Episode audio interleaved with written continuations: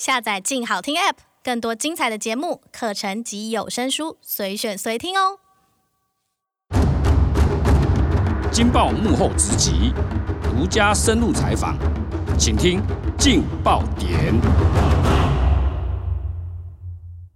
各位听众，大家好，欢迎收听由镜好听与镜周刊共同制作播出的节目《劲爆点》，我是镜周刊执行副总编辑吴明仪。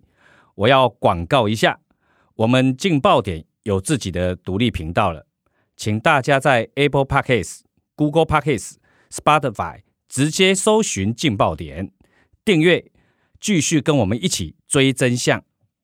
今天很高兴，请我们的记者林俊宏上节目，欢迎。呃，各位听众，大家好，我是俊宏。今天要来谈谈的是有关三中案的最新判决啊。因为三中案经历了十五年，马英九当年当国民党主席，把中影、中广、中视三中包裹要一起卖掉，因为他要处理党产，他曾经有承诺过要尽速的把党产给处理掉，结果他当时把包裹卖了。涉嫌贱卖图利到业者，后来经过几次的侦办之后，被北检起诉。问题是起诉以后，最近他判无罪，而且只有一个蔡正元被判有罪。这中间过程哈，很多地方让我们很多的听众看得不飒飒啦。奇怪，明明都是他拍板定案的，怎么会他会没有一点事情呢？俊宏可不可以跟我们聊一聊，当时这个案子怎么来的？为什么这一次法官会判的让我们有一点跌破眼镜？好，谢谢主持人。其实呃，我想各位听众哈，要先了解到三中案在十五年前就开始，当时是由高检署的查黑中心立案，当时的告发人是现在的立法院长游锡坤。那游锡坤当时是民进党的党主席。十五年前的背景是说。当时所谓的党政军啊，控制媒体嘛。那国民党拥有党营事业，其实在这次世界上全球的国家里面，政党拥有一个党营事业，对这个民主政治来讲是相当不公平的。所以在这样的一个民主化的一个氛围当中，各界对于这个国民党要把党产卖出，声浪不绝于耳。马英九当时哈就力主，不但要全面退出党政军，党营事业也要全部出脱。卖掉之后啊，民进党认为贱价卖掉了，为什么？这个，因为他认为这市值百亿呀，啊，你怎么夯不啷当？你加起来，你卖的价钱一算，你可能图利别人呐。他也怀疑你可能有图利百亿啊。查核中心一查之后，隔年刚好特侦组就成立了，特侦组立刻把查核中心的案子顺势就接手过来。接了过来之后，查了几年，其实中间的过程里面，马英九也当选了总统。后来马英九当选总统完没多久，特侦组把这个案子签结，理由是查无犯罪事实证据。那对告发的这个民进党来讲，当然是极度不服啊。所以后来又隔了几年之后，马英九卸任了，名嘴重新告发，还有律师也出来告。告的理由是认为这个其中里面的交易过程疑云重重啊，要求北检要重启调查。当时北检的检察长后来就换到了邢太昭接任，北检也就重启把这个案子牵出来重新调查以后，其实最大的关键是什么事情？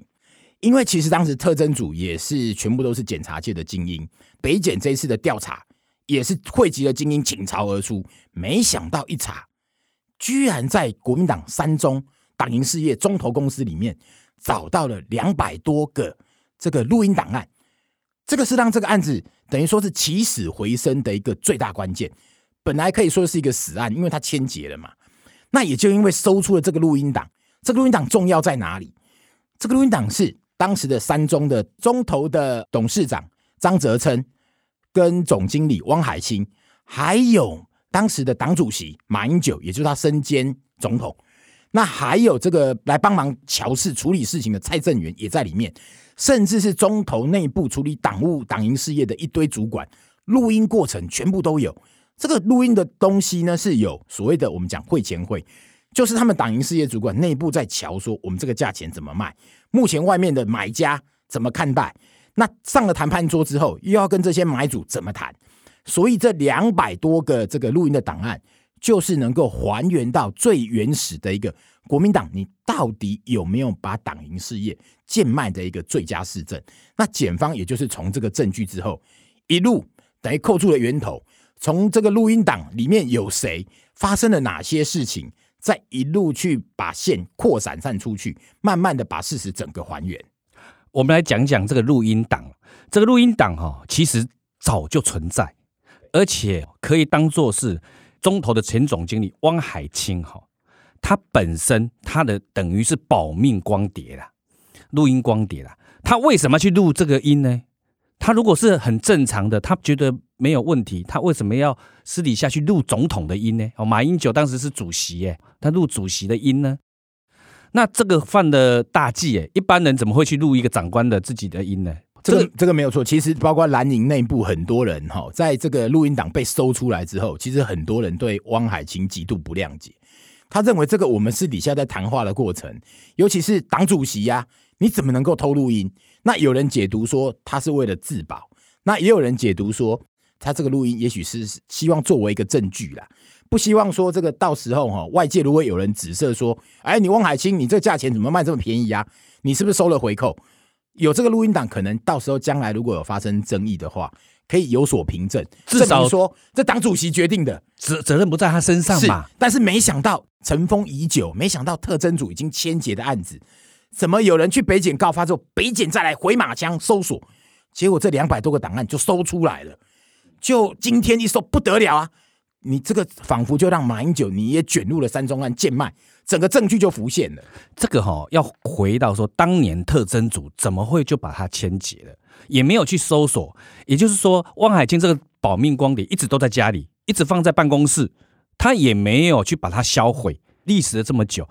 结果特侦组当时就这样子没有查清楚，他就把它签结了。要等到这么多年以后，北检重启调查才去搜出来。其实后来有此一说，是说其实汪海清他们被传唤的时候，都有跟办案人员透露他有录音。那也没错，确实是当时的一个呃查证方式，确实都是调阅相关卷证，传唤相当相关的人来问。各位可以想象，如果你只是用调阅卷证啊、比对交易资料、金流啦，然后把人叫过来问。那当然就是你问到哪里，我讲到哪里呀、那就像挤牙膏的方式，但是你一旦被扣到录音档，你这完蛋不得了了。你当时所讲的话，所扯到的人，讲到的金钱情境脉络，整个全部都要全部重查。所以这个录音档等于是这个案子三中案能够重启调查最大的一个关键。没有错啊，你看哦，当时我们根本不知道三中案是到底怎么卖掉的，结果因为有这个录音档，现在知道啦，原来在谈判的过程中。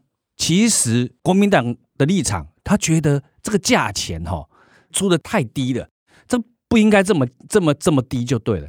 所以过程中马英九的角色介入了，在这个录音档里面，基本上都原因重现呢。其实没错，我们看这个原因重现的过程当中，哈，第一个来看这个院方判决马英九的理由，他也援引了这个会议的录音。从法院的这个判决的新闻稿里面，我们看起来这个录音档它是有证据能力。也就是说，像当时林义士啊，他在恐吓勒索的时候，他主张他这个录音档是被变造的，是不实的。但是其实，在马英九这个案子里面，没有发生这个状况啊。马英九他们也没有去争执说这个录音档被变造啊，这不是我的声音，不是啊，不是被变脸，不是被变声音嘛。那重点在于法院在采这个证据的时候，他目前为止我们看到新闻稿也没这么讲。但是法院出现的这个判决理由比较吊诡的是，似乎看起来对马英九。有利的部分，法院在新闻稿里面就引用，但是对马英九不利的部分，他就没用。比如说，马英九其实，在会议里面，在谈判的过程当中，他也告诉这个三中的人说，这不能违法啊，没有错，不能违法。但是，其实法院应该看整个全文，因为在杀价的过程里面，马英九希望不要破局，他觉得中时当时集团的董事长于建新步步逼人，甚至他也指示了这个蔡正元。去跟这个郭台强，希望他来买中影，中投高层甚至也透露，其实已经择定了赵少康，希望让赵少康买到中广。所以这个三中案看起来，马英九其实你在这个扮演关键角色嘛，这个关键角色都由他在拍板定案的吧？你择定了买家，检方就认定你选定买家，买家你选好之后，你连买卖的价格可能都有意见。甚至在谈判的过程，你也亲自上了谈判桌，甚至谈判桌前你也跟幕僚协商，甚至到最后的这个你是党主席，你最后批准核准盖印的时候，你也盖了。所以从这个行为上看起来，你全部都有啊。法院认为说马英九认为不能违法，用这个理由判他无罪。但是马英九说不能违法，你明知道不能违法，那你为什么最后还是盖章同意卖三种？这表示你知道要让利回馈于建新四点八亿元。你当时在录音档讲说这不行啊，这太离谱了，不行啊，怎么能这样呢？结果他还是有讲出回馈出来了，你讲出回馈啊？哎，啊，你都讲出回馈他啊，你也讲出不行，这离谱，我不能违法啊。如果你最后都不卖他，那对，那这一定要判马英九无罪。可是你马英九，你最后批的啊？那你怎么最后批了以后，人家起诉你，你说蔡政府追杀你，你还暗批检方是东厂，不是嘛？我看来看去，你比较像是自己挖洞给自己跳啊。这个有一点没道理，我就看不懂这一点。主要是因为这个案子当时在卖的过程中。如果以当时的建价，中影文化城那一块土地啊，那个价值是非常高的，但是它却可以卖在比市价还低的价格。另外就是中广有第二个买家，就是现在国民党主席朱立伦的岳父嘛，哦，高玉仁，他曾经出的价钱比赵少康还要好，结果你不卖他，这个会不会让人家起人疑窦？就是说一般人呐，哈。我们自己家里如果有房地产要卖，有一个出的比较高，你一定是卖给那个出的比较高的。你怎么选择卖给比较低的那个呢？没有错。如果这个是你家的房子，你会这样卖吗？就我们自己的财产绝对不会这样处分，因为不是我们家里的啦，这钱不是我口袋的钱啊。所以其实你要说马英九没有错，他确实没有从这个交易过程当中有任何的一毛钱进到他口袋。但是你有没有让别人的口袋里多了很多钱？关键在这里嘛。所以你马英九说，对，我马英九从政以来一向清白，我绝对不做违法的事，钱都没有入口袋。对对对，你钱都没有入口袋。你说你不违法，但是你最后还是批了嘛？那如果我们从三中这个案子来讲的话，第一个像主持人刚刚前面提到的中影的部分，各位听众都知道，中影就在东吴大学旁边外双溪。那它这块土地其实它有三分之一是在行水区，但是其实它绝大部分的土地，整块土地的容积率都高达三百。那它在附近，其实它这块地块算是相当完整。那也因为它其实紧邻故宫啊，加上有一部分在行水区，你看似哈价钱你感觉不怎么样，其实并非如此哦。因为其实马英九在当总统的时候，他曾经要推过一个大故宫计划，最后这个计划胎死腹中。他也就是希望说，整个故宫周围进行开发的话，这个附近包括中影这个文化城这个地，可以把它带动转变。而且包括这个现在中影的董事长，因为现在被郭台强，也是郭台铭的弟弟买走了嘛。嗯哼，郭台强的弟弟到现在，他至少已经三次跟台北市政府提出他这一块地目要变更的请求，嗯，但三次都被驳掉。而且中影他在今年的时候，因为当时价差卖出去的时候被检方质疑少卖了九点五亿，另外还有这个国民党卖的时候。有三百三十部中影当时拍的电影都没有估价，等一并就送别人。这三百三十部电影哈，估计是十四亿。今年的时候，因为党产委员会不断跟中影在交涉，可能要讨党产。那郭台强今年中的时候就跟党产会达成一个行政协议啊，检方认为的九点五亿，这么巧合，郭台强就还给国家九点五亿。另外这三百三十部电影十四亿，他不要啊，就全部送国家，怎么会这么巧？这不就坐实了刚刚好的巧合？这当时就是贱卖嘛，贱卖的一个事实就在这里嘛。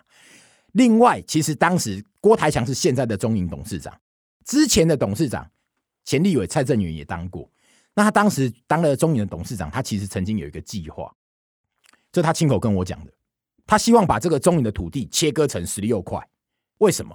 因为中影紧邻行水区，加上他在故宫附近，所以他的地目使用是有限制。他只能做什么？做博物馆使用、医院使用，还能够做餐厅，类似美食街，还能够做。它不能盖大楼、盖房子，但是可以做招待所。所以蔡正元的设计是，他把它切割成十六块之后，他就做成招待所，盖成招待所，卖给大老板。他认为这个地非常值钱呐、啊。那如果以现在来看，当然这几年这个地目翻涨，这绝对破百亿啊。但是我们北院的法官。却觉得他认为不值钱，不值钱。他认为不值钱。其实这么多人都在抢着要，会不值钱的话，那不然的话用原价我来买好了，我去集资来买，大家大家听众朋友，我们来凑一凑，开个账号，大家凑一凑。我们如果真的不值钱的话，我们买看看嘛，看会不会涨上去哈。那另外主持人前面其实刚刚也提到这个中广的部分呢、啊，中广的部分高玉人其实他非常呕啊。当时在交易的时候，因为他认为他的价钱出的最高，出的最快，交易条件最好，为什么中广还会卖给赵少康？那他认为这中间有鬼，所以他当时写了一封信给马英九。认为中间一定有弊案要查，哎，结果我们根据几个对话看起来，这个从中作梗要查的人是谁？其实就是马英九啊！啊，高玉仁就傻乎乎的写信写给这个幕后藏镜人马英九，跟他讲说这个案子有问题，你要查。为什么讲说从几个对话看起来，其实就是马英九在从中作梗？因为根据汪海清他们自己都讲啊，他自己都跟后来的国民党副主席说，他为了这个案子被高玉仁叫去骂了好几次啊。被怀疑他在帮别人，他自己都承认，当时其实高育仁价钱如果出的比这个赵少康低的话，当然就不要卖给他嘛。如果出的差不多，那我们就再来安排。啊，其实就已经紫色了，其实这个案子已经锁死，就是要卖给赵少康啊。那难怪高育仁会气得要死啊。那除了高育仁他是国民党党内大佬痛骂以外，另外一个更大咖，这个是马英九倚重的身边的重臣啊，也是国民党的大佬詹春伯啊。当过秘书长，他在党产交易完之后，他怎么骂马英九？这个都被录到音了。当时就骂这个买下中石集团前董座于建新，他当着马英九的面骂于建新说：“他在买空卖空，嗯哼，在诈赌。你告诉我，你把老祖宗的祖产卖掉了，钱去哪里？钱哪里了？你告诉我。”哇，这么凶哈、欸！这老先生这么生气耶！老祖宗的财产啊，马主席不是啊，他们这些党国大佬哈，都会中党爱国啊，都是觉得哈，这个国民党的党产就是自己的根本嘛，所以觉得老祖宗留下来的本哈，怎么会被马英九给卖了？就卖掉就不见了，就不见了嘞，所以急呀、啊。你看这段录音里面气急败坏，所以你从整个录音过程的前后文全文看起来，你马英九有没有贱卖？你有没有图利到别人？我觉得就是要把录音档哈，每一片公诸于世，都要看啊听完整的听完。有一段哦更妙了，而且非常关键，就是国民党的副秘书长在跟那个汪海清之间的一个对话。他们是直接讲什么？直接讲说哈，这个三中案啊，其实是很大的瑕疵。他直接讲说，马英九也知道这个不能对外面讲。哎。在这种完全没有旁人的地方，他们自己闭门在讲这件事情的时候，就是他们主观上真正的认知。他们觉得这个根本就是一桩非常有问题的交易。是的，没有错。其实这一段对话哈，如果我印象中没有错，这个应该在三中交易完的隔年或后年。那当时就是汪海清跟副主席讲到说，他们在聊三中案的机密到底是什么，他就只跟他说，三中案啊是最高机密。哎，我告诉你呀、啊。这个马主席啊，从签约啊，整个过程有参与啊，啊，这个剪掉是一查顺藤摸瓜啊，马主席就糟糕啦，就把这个意思呈现出来。那从录音一听，你就知道，哎，这个交易里面马英九参与其中啊，这有问题呀、啊。如果连自己负责交易的人都说有问题，那奇怪，法官怎么会判没问题嘞？我就一直没有看到判决书原文，一直太好奇。你这新闻稿怎么会写成这样子？现在哈，反正马英九已经在三中案一审是判无罪了哈。那检方这边的话，其实已经准备好了，应该已经在筹组上诉。那我觉得关键，大家只要去听过完整的录音档。那当然，外面现在目前没有管道可以听。如果可以的话，听完大家心证就会形成。反正我们看看哈，马英九到了二审，检方如果上诉到二审，这个审判。最后会结果是怎么样？我们再来关注这个案子的进度。感谢俊荣今天跟我们分享三宗案的过程啊，也感谢各位听众的收听，请持续锁定由静好听与静周刊共同制作播出的节目《镜爆点》，我们下次见，拜拜，拜拜。想听爱听，就在静好听。